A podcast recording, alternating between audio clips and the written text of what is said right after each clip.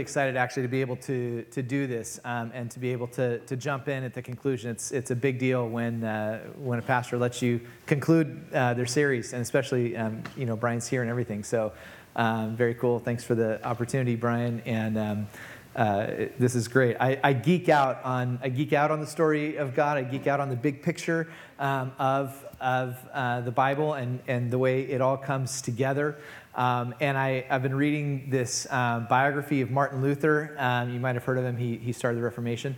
Um, and um, it's so interesting because back in his day, like he did this thing that nobody ever did. He he read the Bible and like he did this thing that like actually like priests and monks and people who were like theologians never did he read the bible like it's crazy but in his day like bibles weren't available nobody like had them nobody read them even people who were trained in them literally when when you started to get trained theologically your first year they gave you a bible and at the end of the year they took it back.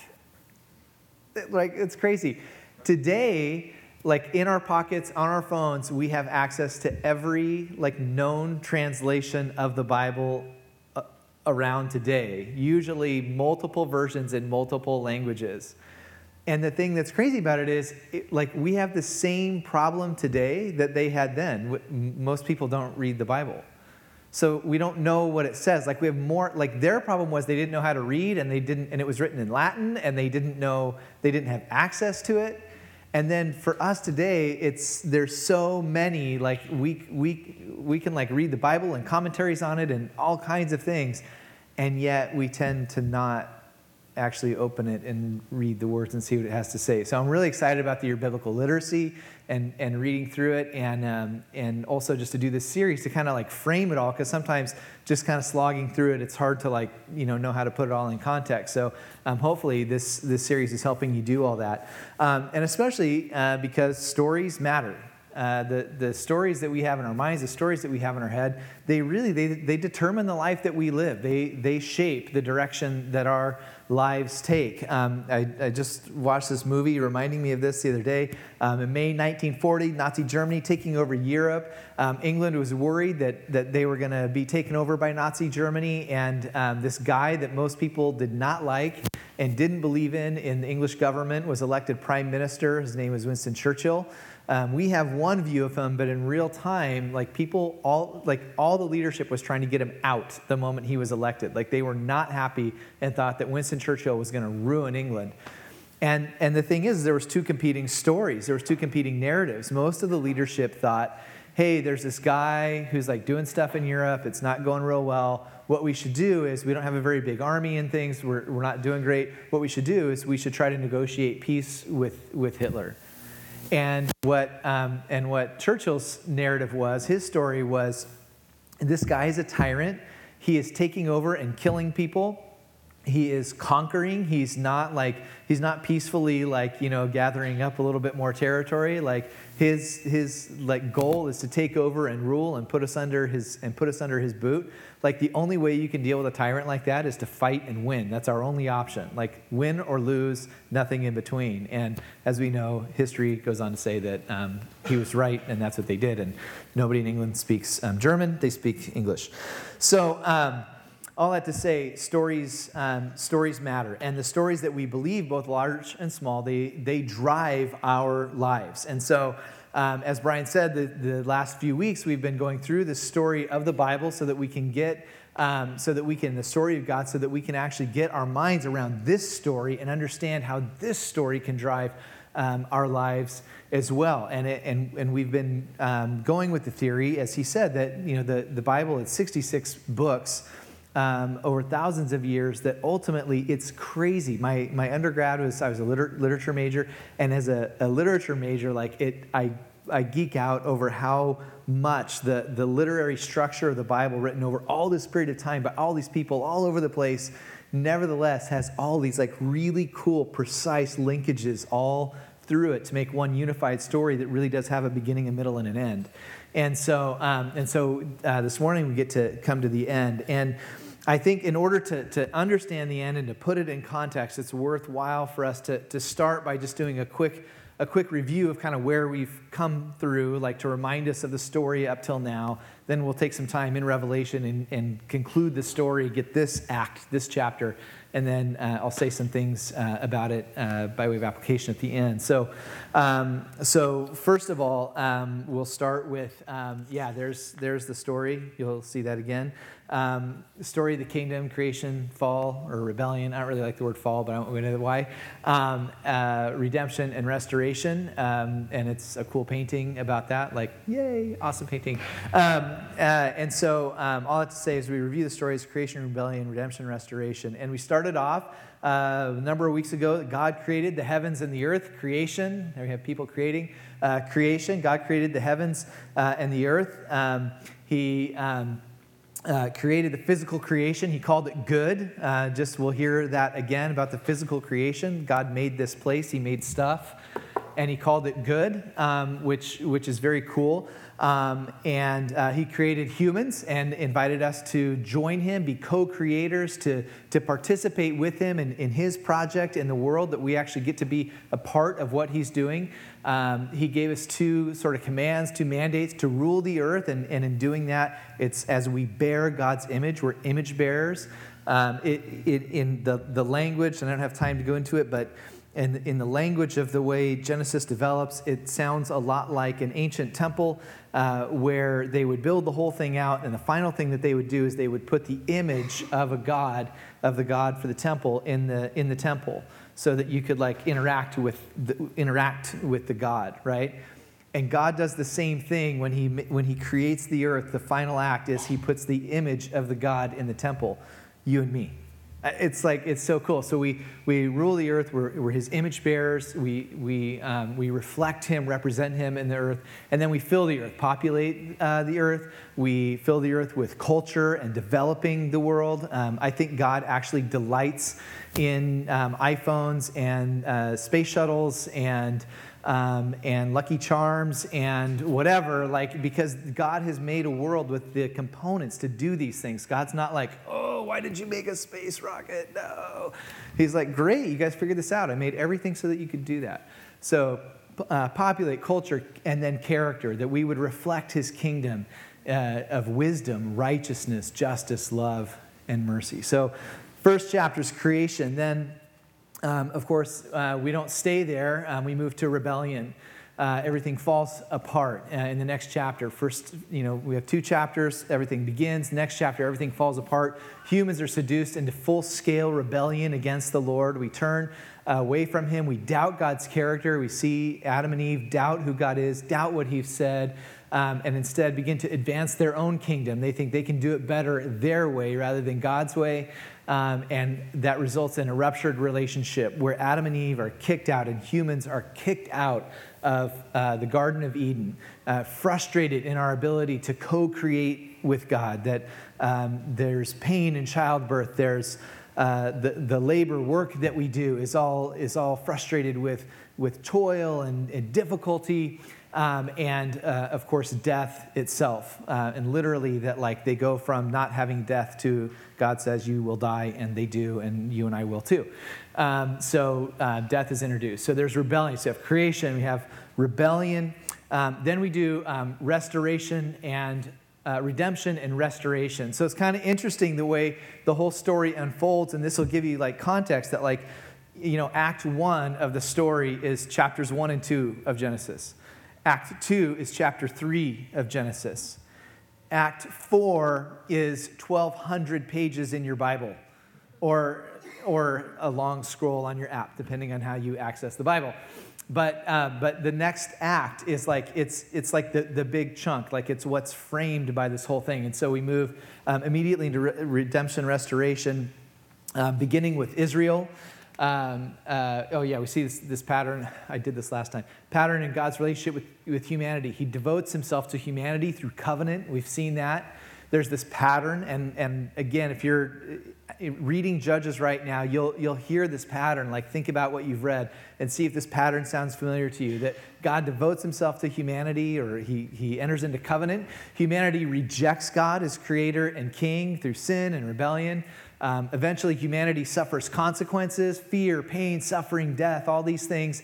And eventually, God steps in again and provides some means to redeem and restore and give life again to his people, right? And as you're reading Judges, like that happens over and over and over and over again. And then once you see that in Judges, then step back and look at the whole Bible, and you'll see that happens over and over and over again. So he comes in and devotes himself to Israel, um, first of all.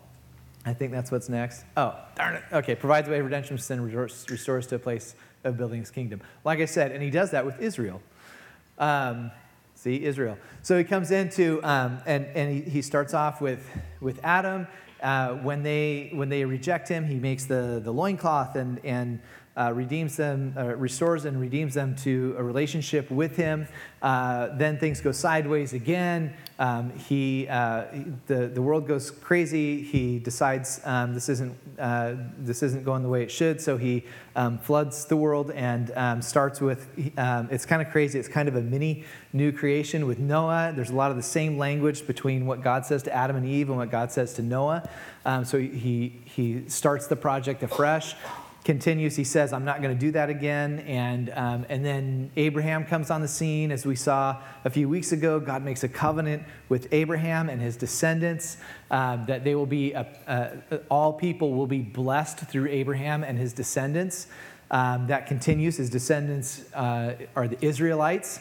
Um, and eventually he tells them, You shall be a kingdom of priests and a holy nation. So Israel as a nation is supposed to represent God to continue to carry out that, that um, the project that God gave Adam and Eve and Noah and everybody up to this point.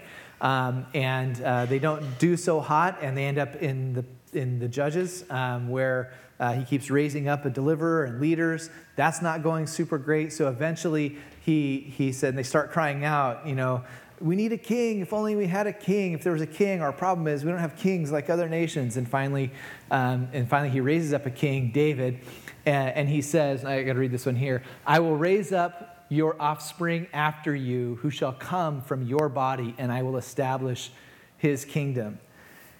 And so God promises that there will be this king who will lead Israel and lead his, his people. And like the rest of the Bible from David forward, the, the like question in the narrative is like, is this the guy? Is it Solomon? Oh, it's David's son. Is it Solomon? Ah. You know, is this the guy? Is this the guy? Is this the guy? And every time it's definitely not the guy. Like every time.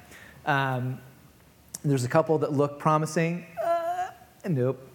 So, um, and then we get to, uh, and then we get to uh, the New Testament because none of those work. And we get to uh, Jesus, the King, arrives, right? This promised King. Where do we get the notion of the King? This is promised to David. All of a sudden, here's Jesus. He comes onto the scene and he arrives. And all along, we've seen God continue this, this notion of salvation, of rescuing Israel from danger, rescuing his people from danger over and over and over again. And Jesus comes and he does this like whole new definitive way. Like he's not a king, he is the king.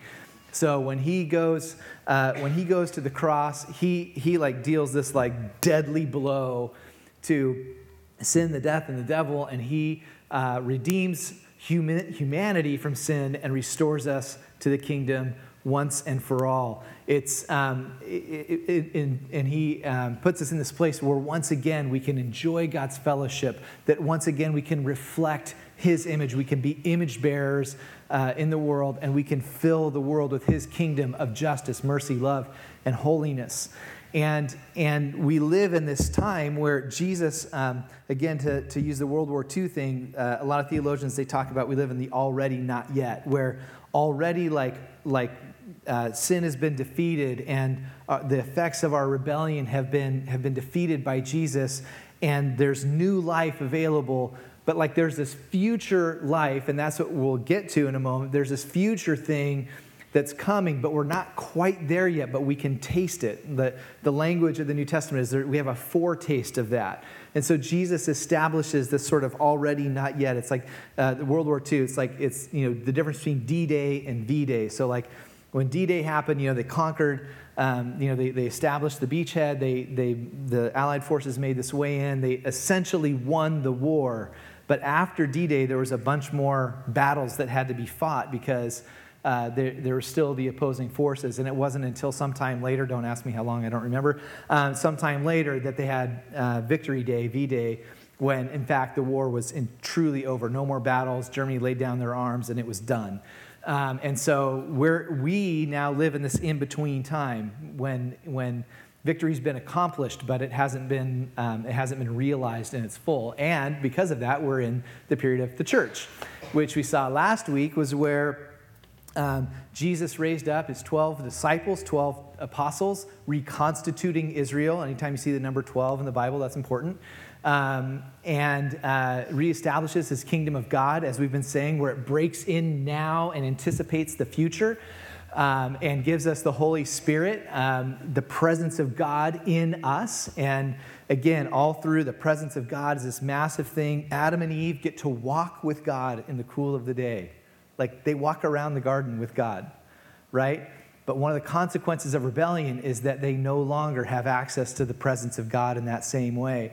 Eventually, with Israel, we get the, the tabernacle and the temple where, uh, where God's pre- presence is, is located in this, in this place, right? In this one mountain on the planet. And you can go and, and uh, the, there's one person, the high priest, once a year that has access to God's presence in the Holy of Holies and he goes in with a rope around a, rope around his ankle with bells attached no joke so that if he dies in the presence of god for the sins of israel they can haul him out. That's that's the presence of god for most of the bible. Um, cool huh?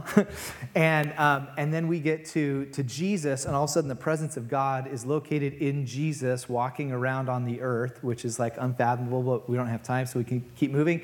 And now we have the the presence of god in us and that will be important um, important later. So, um, so he's developing through his spirit a community empowered by the Holy Spirit to bear witness to the resurrected King Jesus in Judea, Jude, uh, Judea, sorry, Jerusalem, Judea, Samaria, and to the ends of the earth. So both where it all began in every nation, tribe, tongue, language, and on and on and on um, is where he's going. So this is now. This is where we live.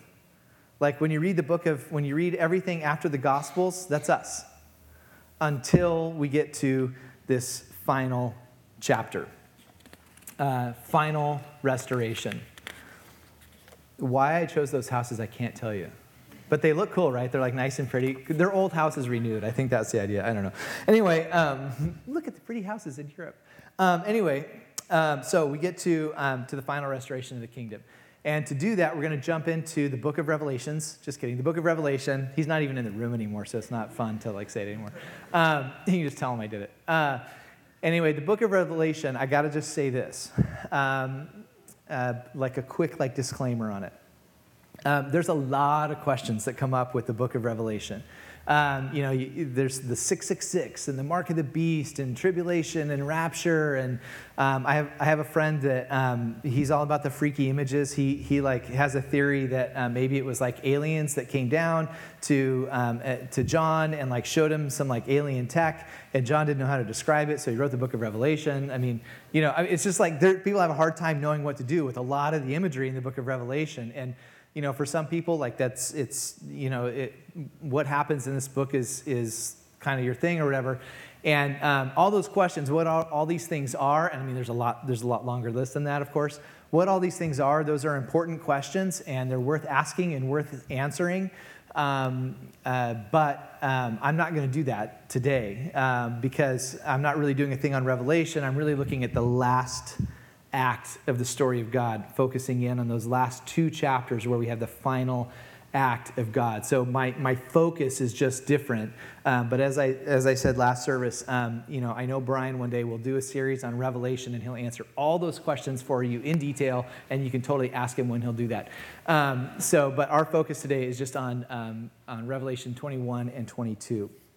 So, um, that raises the question as we're as we're like trucking through the, the, the history of God, eventually, like there comes the time after our time, which is eternity, right? It's like forever from from later and forever from the future. And so it kind of raises the question where will we spend eternity? Um, and it's common for Christians to talk about going to heaven right? Like that, that's, that's something that's very common in, in Christian language. Um, and it is clear that when we die, we go to be in the presence of God. Paul says, um, uh, absent from the body, present with the Lord. So we know that we do, um, when we die in this time, we know that we do, you know, go and, and into God's realm. Um, again, like, like Pastor Brian said last week, you know, Billy Graham is in God's presence. And like, in some sense, we can call that, whatever that is, we can call that heaven. I mean, it's, it's where God is, we, no, no question, right? Um, so that's, that's true. Um, and then we have songs that, like, say, like, um, this is one of the first songs that I learned, like, This world is not my home, I'm just passing through, right? Um, but is it? Uh, we'll see. Um, it's, I, I, I would argue it's actually not a very close reading of the text um, the Old Testament hope, the New Testament hope, if you really pay attention to, um, to, to what the Bible really says, it doesn't, the, the, the focus is not that one day we'll go up to heaven and be with God and that that's the, that's the goal. Um, the goal is actually resurrection. And one of the things that, um, that's kind of like trippy about the resurrection of Jesus is um, the Jewish people, people in the first century, they were anticipating the resurrection of God's people. They looked forward to that day. But what they didn't, they knew at the end of time that, that God's people would be raised. But what nobody on the planet thought about was the idea that one person would be raised in the middle of time.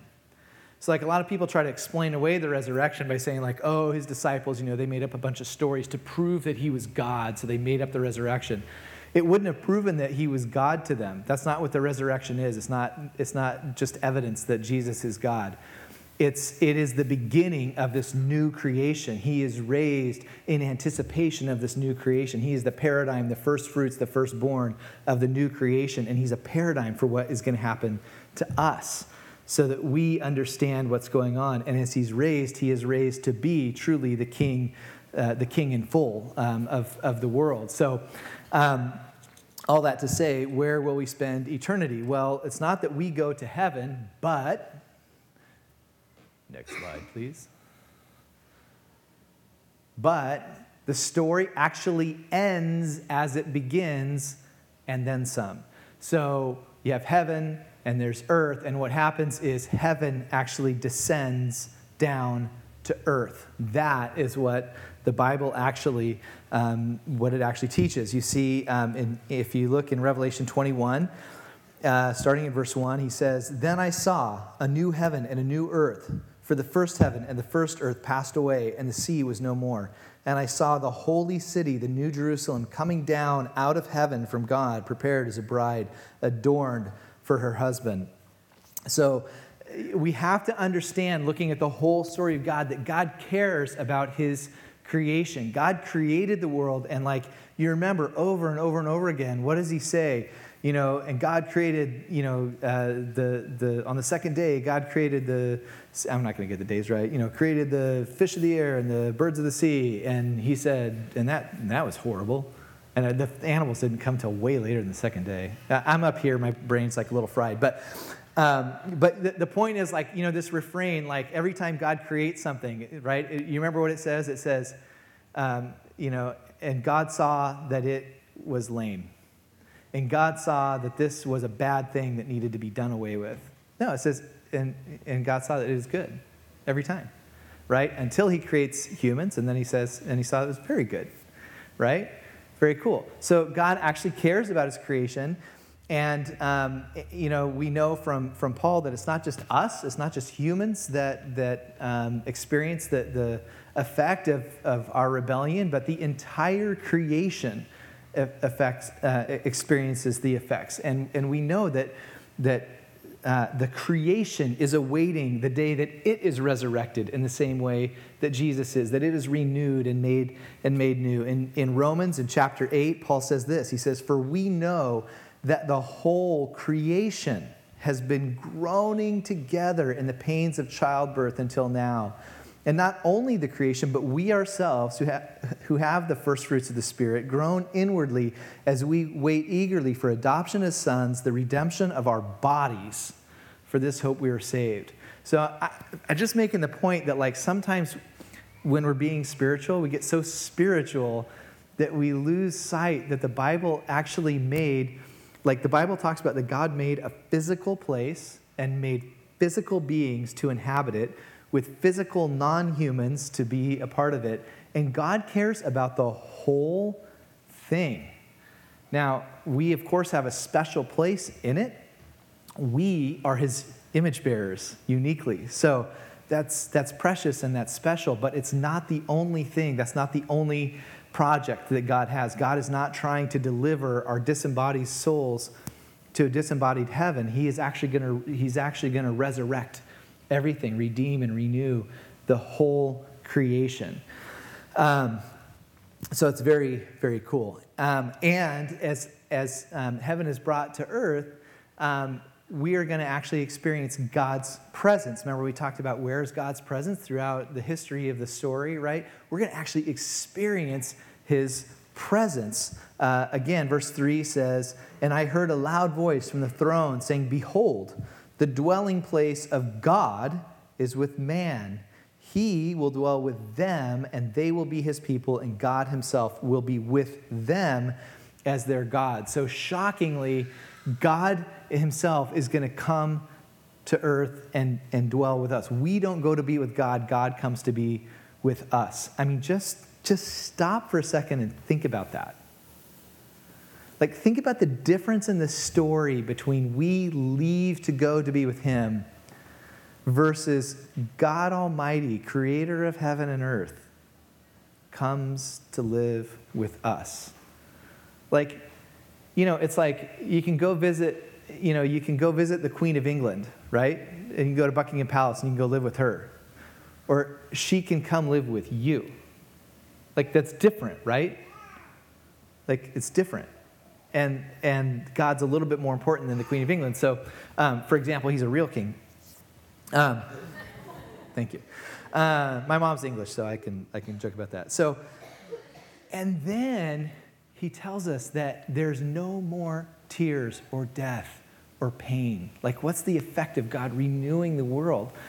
all that all that is, is removed he says uh, verse 4 he will wipe away every tear from their eyes and death shall be no more neither shall there be mourning nor crying nor pain anymore the former things have passed away i don't know what you've experienced in your life i don't know what pain what grief what trauma I, I, what, what things that you have experienced in this but like I think of it this way. You know, I'm a dad.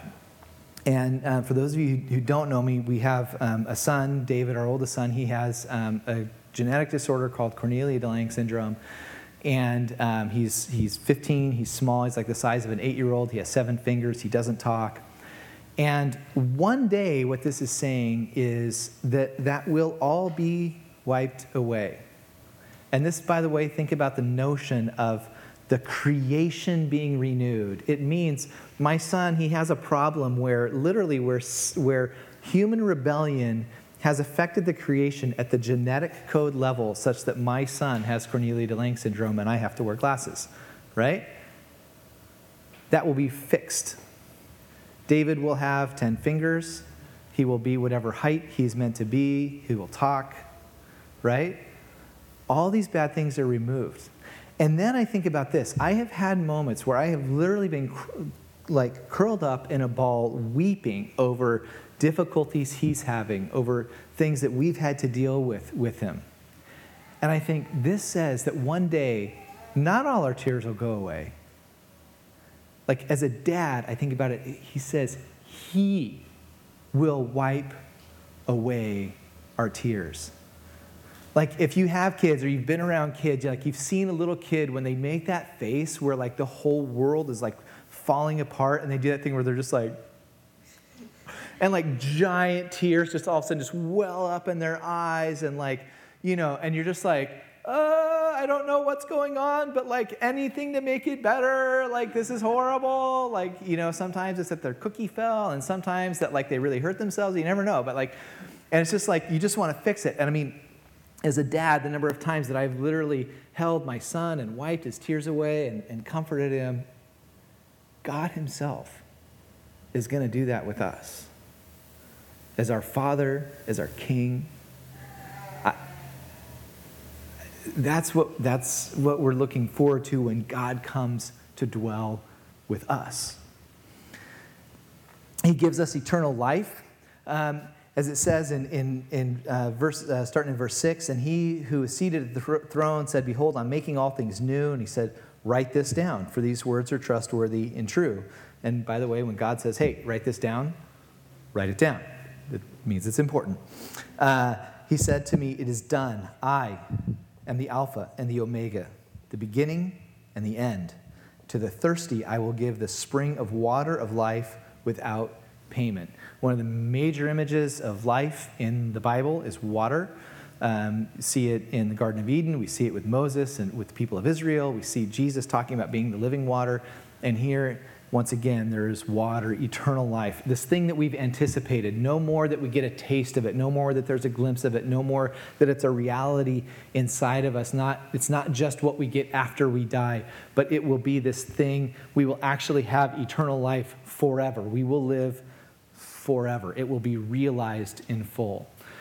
And then he gives us a challenge to overcome, recognizing that it's God's people that, that receive this. And so he gives us a challenge to overcome, to endure, because God knows that we face so many challenges to our faith, to our belief in Him, to our commitment to Christ. And so He challenges us in, in, in the middle of, of all this to endure. And He says um, in verse 7 the one who conquers, who endures, who overcomes, will have this heritage, and I will be his God, and he will be my son. But as for the cowardly, the faithless, the detestable, as for murderers, the sexual, sexually immoral, sorcerers, idolaters, all liars, their portion will be in the lake that burns with fire and sulfur, which is the second death. So he provides this challenge to us that, like, look, look at what's coming endure, hang in there, trust me. This is the story to fill your mind with, whatever you're facing. This is the true story. This is where this is where reality started and where it's past and where it's headed. And God wants us to be a part of this day. So he offers this, um, this challenge, this exhortation to us. So as we're looking at all this, that like where are we going to spend eternity? And, and it's going to be on the earth, and it says the new Jerusalem came down. So then we have to ask the question, what does the new Jerusalem look like? Like what, what are we talking about here, right? What will the new Jerusalem look like? Um, so I'll show you. Voila! Somebody took a photograph of it for us, and um, and so we have it. No, it's crazy. There's this whole this whole chunk um, of Revelation 21 that like it's so detailed. I'm not going to read all the details, but it it talks about that there's 12 pillars with the disciples' names on the apostles' names, and there's uh, 12 gates with the uh, names of the t- tribes of Israel, and there's there's gold and there's um, emeralds and jewels and all this stuff. And I own a jewelry business, so like I thought, oh, I'll finally understand what all this is. I mean, I do, but it's it's like it doesn't matter. Like it's we sometimes get like a little bit over literal in in reading these things. Like, oh, he's giving us a picture. We can like draw this out, and so we get um, we get a picture like this, and you know we start kind of thinking like maybe maybe it's not quite so so literal. Like, um, for example, let's talk about size for a second. Like just to challenge our, our notions. Let's talk size. So um, he says, he, he actually gives dimensions, okay? So he tells us that it is 12,000 stadia of equal length, length, width, and height, okay? Length, width, height. Um, I was an English major, that's a cube, because um, they're all the same, okay? So for you engineers, I'm with you so far, okay? And then, but how long is the stadia? I don't know. Eh, it's about 1,500 miles long. Okay, again, for you engineers, somebody out there is gonna like go and like you're gonna calculate this and gonna be like, you're a liar. It's not, it's, it's actually 1,380. Okay, so I know, but it's about 1,500. Um, I was an English major, I don't care. Um, still, length, width, height. Okay, so like, okay, well, how big is that? Like, I'm sure you have a picture of what 1,500 square or cubic miles looks like in your mind, right? Like, yeah, of course you do. Well, how big is it? 2 billion 537,716,534 cubic miles. Bam! How big is that? I mean, I, to me, it's just a bunch of, it's a big number, but it's just a bunch of numbers. I have no idea, right? Well, here you go. Welcome to the New Jerusalem. Um, it's about the size of the better part of the United States. That's the New Jerusalem. Um, okay. I'm starting to kind of get a picture here. So, okay, but it's this is a square. That's square miles. What if it's a cube? Oh. Uh, so, again, that's what, if you go 1,380 miles um, up from the surface of the earth, that's what it looks like. So, like, as we're like reading this description, it's kind of like, well, I don't know a lot. Again, I was an English major. I'm not an engineer. I'm not a science guy. Um, uh, that whole that whole like quadrant of um, human learning, like my brain doesn't really work that way very very well. Um, but I know that if you put a square that relative size on a ball that spins, it causes problems. Right? Some of you guys can like go for a fun project, go work out the math of this, and uh, you can you know, tell us later what, what would actually happen. But I'm pretty sure everything wouldn't just continue to operate as normal. So, um, so what on earth is going, literally, what on earth is going on here? Like, is this really what we're looking for? Like, is this, is this what, like, are we supposed to take what they're saying this way? Well, here's the deal. Um, it, this was not written to us.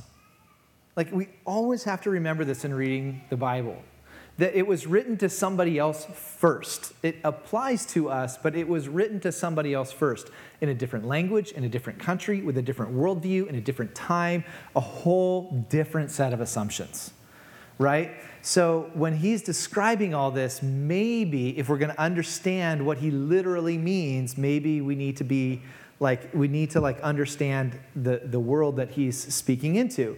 And so, a very important word that, um, that comes uh, up is there's this Greek word uh, called the oikumene, and it's, it's a, a, shorthand in, in Greek for the known world. They would refer to like the known world as the oikumene. In fact, Jesus um, in, in Matthew 24, uh, 14, he says, um, The gospel of the kingdom will be proclaimed throughout the whole world as a testimony to all nations, and then the end will come he says it will be preached to the oikumene, the whole world.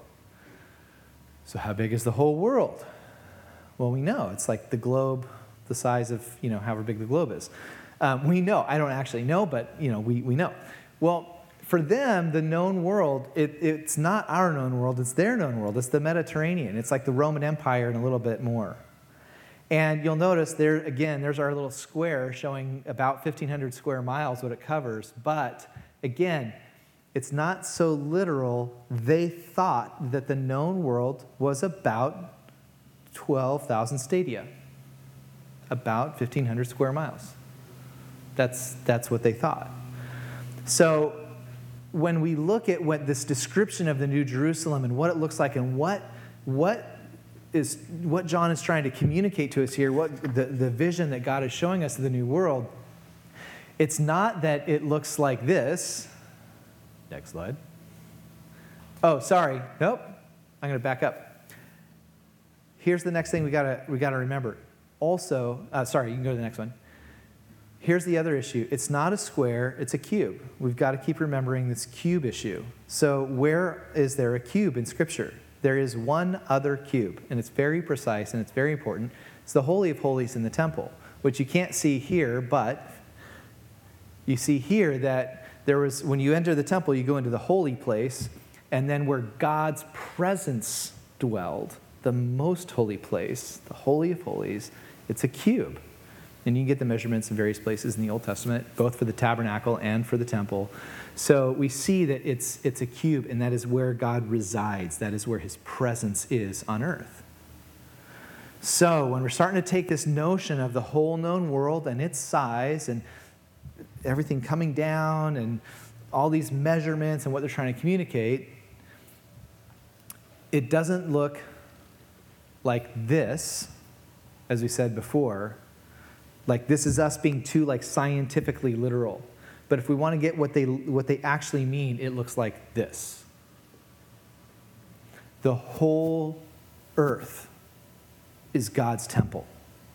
In fact, it's where God Himself dwells, so the whole earth is the Holy of Holies, and we are His priests in it. It's a very different picture. So the details, they're super important, but not in the way we might think if, you know, if, if we miss the way, the way God's describing it all. So, um, and then here's the next thing that's cool. Not only is it the whole earth, but it's um, uh, it's God's temple for the nations. So it's the New Jerusalem comes down. We have the Holy of Holies, and it's the temple for the nations. And um, we'll just go for there's like a picture of like a relief of like stone people. Remember that? Yeah. Okay. So um, it tells us um, there's this amazing connection between Isaiah 60 and looking forward, and then to this passage in Revelation where it talks about um, it talks about the kings of the earth bringing in uh, bringing in their glory and their wealth and all this. And there was this thing in the ancient world um, in, in Rome uh, called the triumphal procession. And this is actually from the triumphal arch in Rome, uh, the, the arch of Titus. And what they would do is they would do two things. They would build those big arches that you've seen, like the Arc de Triomphe, but that's based on Roman arches. And, um, and then they would do thing, they would, they would put like pictures of the conquered people on, and they would then literally march a bunch of people into the city that they had conquered, carrying all their wealth and their treasure and all their sacred items and all these things to represent that these thing, these people and these items, these things, they're no longer in the service of the outsiders. They're no longer in service to the opposition to Rome, but these things have been captured and taken into the service of Rome so that all of Rome could see this happening. And in like form, here he talks, uh, John talks about, describes this, this, this marching in of the, of the kings and the nations and their, their wealth and their glory to represent that they will one day march in to God's kingdom and, and the things that formerly opposed God, the, the ships, the weapons, the, the, the tools, the, the iPhones, the space shuttles, whatever that we have made, while they, they used to, to be out of one vision and one world and, and sometimes driven by something opposing God, now they will be refashioned into his service. So, like, you can think of like passages where it says, like, um, they will beat their swords into plowshares right? The idea is that, that no longer will humans' tools and things be um, weapons of, or tools of destruction and chaos and, um, you know, and opposition to God, but rather they will be refashioned to serve God and to be tools of creation and, um, and, and put into his service. So, um, and God will bring in the nations because God has always been a God not of exclusivity, but of inclusivity. It has been his goal from the beginning that the peoples of the earth would be his people. And so it's the realization of that. So that's the next thing. We see God's temple for the nations. And then last, so there you go, there's the um, comparison of the two passages. But meanwhile, on to the next slide. Sorry. it was good read. You got all that? Good. Okay. Um, restoration of Eden. So the last thing that we see. So heaven comes to earth. That's the first thing. Uh, the earth is God's temple. That's what all those descriptions are about. And the last thing we see is the restoration of Eden, right? Again, the story ends as it begins and then some, right? So um, go to the next slide. So, first of all, there's the image of the living water. Again, we said that there's, there's water all through the Bible. In Genesis, there's a river flowing out of Eden and becomes the great rivers of the Middle East of, of Eden. Um, in Revelation 21, uh, what we see is there's now a great river flowing through the middle of the city, flowing from the throne of God. So, again, that, that image of water and the river of life is, is restored. Uh, next, we have the tree of life. Again, there's the tree of life in the middle of the Garden of Eden. When uh, Adam and Eve rebel, they are driven away from the tree, uh, the tree of life. And in Revelation 22 and, and in the new uh, creation, in the new Jerusalem, there is again the tree of life um, yielding its fruit all year long, healing the nations. So again, it's as it began, so it ends, and then some. Next. No curse. Again, uh, when Adam and Eve uh, rebel, um, their, uh, their curse they experience for the first time. Um, the, the very first thing that they experience is we got to remember they eat from the tree of the knowledge of good and evil, right? What did they learn? Nothing about good. All they knew was good. What they learned about was evil, right? So the first thing that they learn in the curse, the first curse they experience is they know evil. They experience pain, shame, alienation, right? And then God tells them, and the consequences of this is you now are under curse. And, and part of this is there's, there's pain in childbirth, there's um, you know, there's uh, toil. Uh, cursed is the ground because of you. Once again, by the way, the earth being cursed because of our rebellion. Um, you know, you'll eat of it um, only in pain. Um, and, and so the curse is, is again developed, but in, in the new heavens and new earth and the new Jerusalem, no longer will there be anything accursed, but the throne of God and the Lamb will be in it, and his servants will worship him. So, so now the curse is, all the curses are removed. There's no longer shame and pain and alienation. Instead, there is a sense of being adopted and known and connection and service as we were always meant to experience. So, no curse, and we'll see God's face. All this time, we keep talking about the presence of God in the garden, in the temple, in Jesus, in the Holy Spirit, and in the new creation, in the new heavens and the new earth, we will see God face to face. They will see his face, and his name will be on their foreheads, and night will be no more. They will need no light of, uh, of lamp or sun, for the Lord God will be their light, and they will reign forever and ever. So, once again, the Garden of Eden is also restored. So, as we keep saying, the story ends as it began. Heaven comes to earth. Uh, the earth is God's temple. There's the restoration of Eden. God's purpose all through this is that his people would enjoy God's fellowship, having that relationship with him that we see him pursue over and over and over again, reflecting his character in the world as his image bearers, that we reflect him in the world. And in this way, we fill the earth with his kingdom of justice, mercy, love, and holiness. And in the new creation, this is all there will be with no opposition. A place where everything that is wrong is made right. From Cornelia de Lange syndrome to sex trafficking to ISIS to whatever. It, it is all put to rights justice, mercy, love, and holiness. And so the point of all this is again, we see the story develop from uh, creation, rebellion, redemption, and final restoration. Right? Cool, cool little painting. Uh, next. Um, so the point here is stories matter. The stories that are in our minds, the story that inhabits our, our, that inhabit our minds, they're the ones that drive our lives. Everything from, from very small stories. Um, this morning, uh, uh just to, to use like a, a like something super concrete. This morning, um, you know, as, as we were eating breakfast and whatever, um, Lisa said something to me, and like, and I totally stopped, and I'm like, immediately, like I heard this tone in her voice, and I, she had a look on her face, that, and I'm like, I totally, I, I had the story in my mind immediately. I'm like, okay, so like you're like mad at me and you think I'm stupid and whatever. And I'm like, so I like kind of stop and I'm like, are you like mad at me right now? Right? One of the things Lisa and I have been doing is to like check our stories with each other. I highly recommend that. If you're married or intend to be, check the stories in your mind and see if they're true. Do it with your roommates too, you might, or coworkers. You might be surprised. Um, maybe she didn't actually mean to hurt your feelings. Maybe she wasn't even thinking about you. Anyway, um, so I'm like, like, what is this? You know?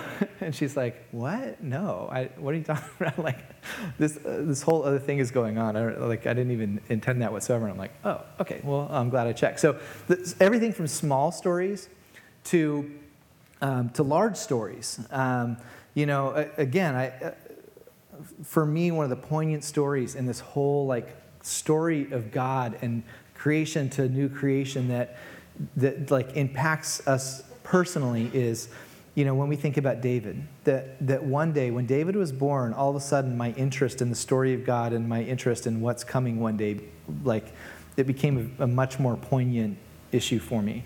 And to realize that one day as we've said the dna the way that the earth is is cursed in the creation and even to the genetic level that that will be corrected and that he will uh, be free of Cornelia de Lange syndrome, that there will be no more sickness, that there will be, um, you know, that he will be restored. There will be no more tears shed over genetic syndromes. And, and to realize that, like, of course I care about that because that's my son, right?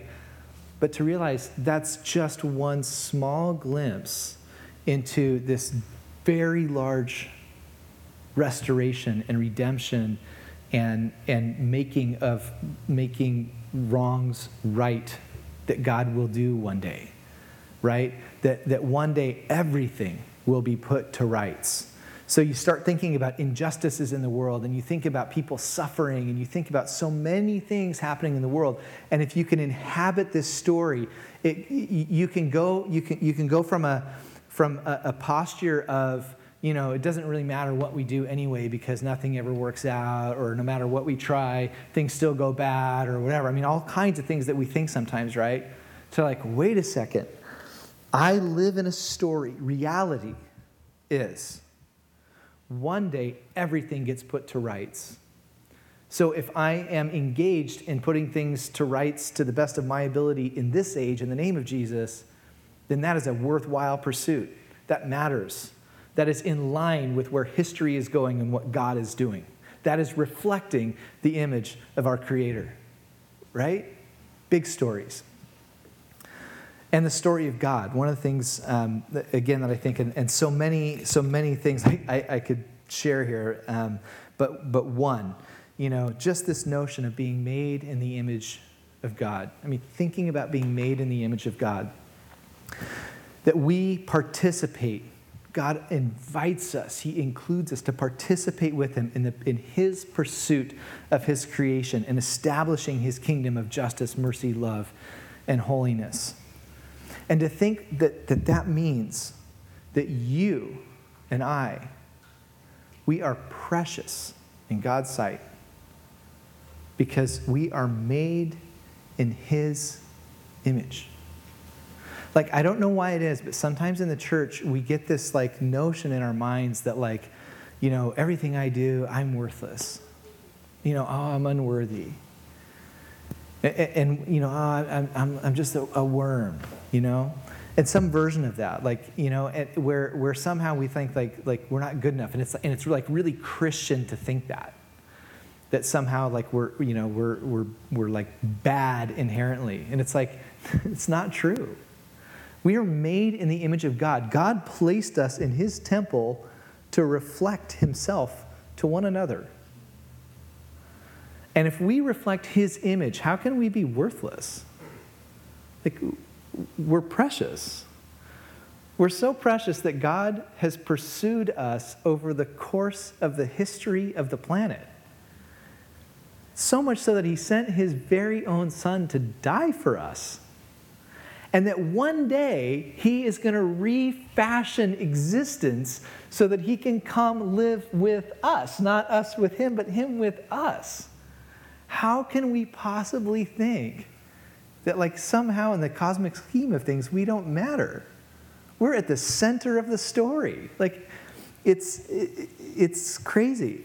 And here's the thing, and, th- and that means like when, when you and I, when we doubt our worth, when we don't think that we're good enough, when we, you know, whatever, like, and we have those like things that like short circuit are, are existing in the world, like we have to remember that like God has designed each of us to like to engage with the world, to be to participate with Him in this renewing project of the world in, in unique and special ways. Like, not to just, you know, not, not to just not do that. And then here's the next thing, and it gets really cool. If, he's, if that's who you are, that's also who others are. And this is another thing that for some reason in the church sometimes we, we like miss a bit is that if I'm precious, then so is the other person. If I'm made in the image of God, so is the other person. Both people that we know and like, and they're like us, and they like the same things that we do, and they're into the same things that we are, and also people who don't look like us and aren't like us and believe different things than us, and that we don't like so much and that we have a hard time with, all of us are made in the image of God. And that means that in every case, we've got to represent God to one another, to recognize that I am to bear God's image to you. And when I see you, you are an image bearer to me. And, and you know, one of the like amazing things is the way you treat in the ancient world, the way you treat the image is the way you treat the God. And Jesus says, um, however you have treated the least of these is the way you have treated me. That's the burden of this image bearing. It's, it's amazing. And there's so many more things in this big story, but um, that's more than we even have time for. So, all that to say, stories matter.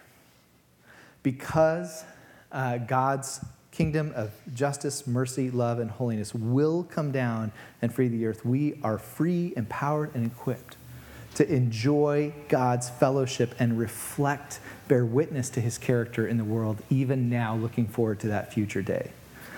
So, as we transition now um, from a time in the Word to a time of response, um, I want to invite you into this time of response. And there's, there's a, a few different ways, but um, especially invite you to the table to take communion. Uh, I, one of the things that I love about communion, it is a reminder, a tangible reminder. Think about Jesus in time in history, one day took bread, literally broke it, and gave it to people, and took a drink, took wine, gave it to people, said, Eat this, drink this.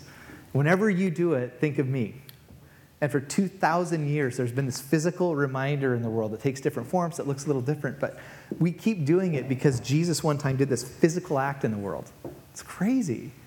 So you can respond by taking uh, communion and, and, this representation of this story of God that He has given us. Of course, prayer. Um, you might want to just sit where you are and pray and reflect. Maybe God's touched your heart. Maybe you need uh, somebody to pray for you. There'll be people up here and invite you to just come on forward, and, and there will be people to pray. And of course, um, we can sing praise to the Lord.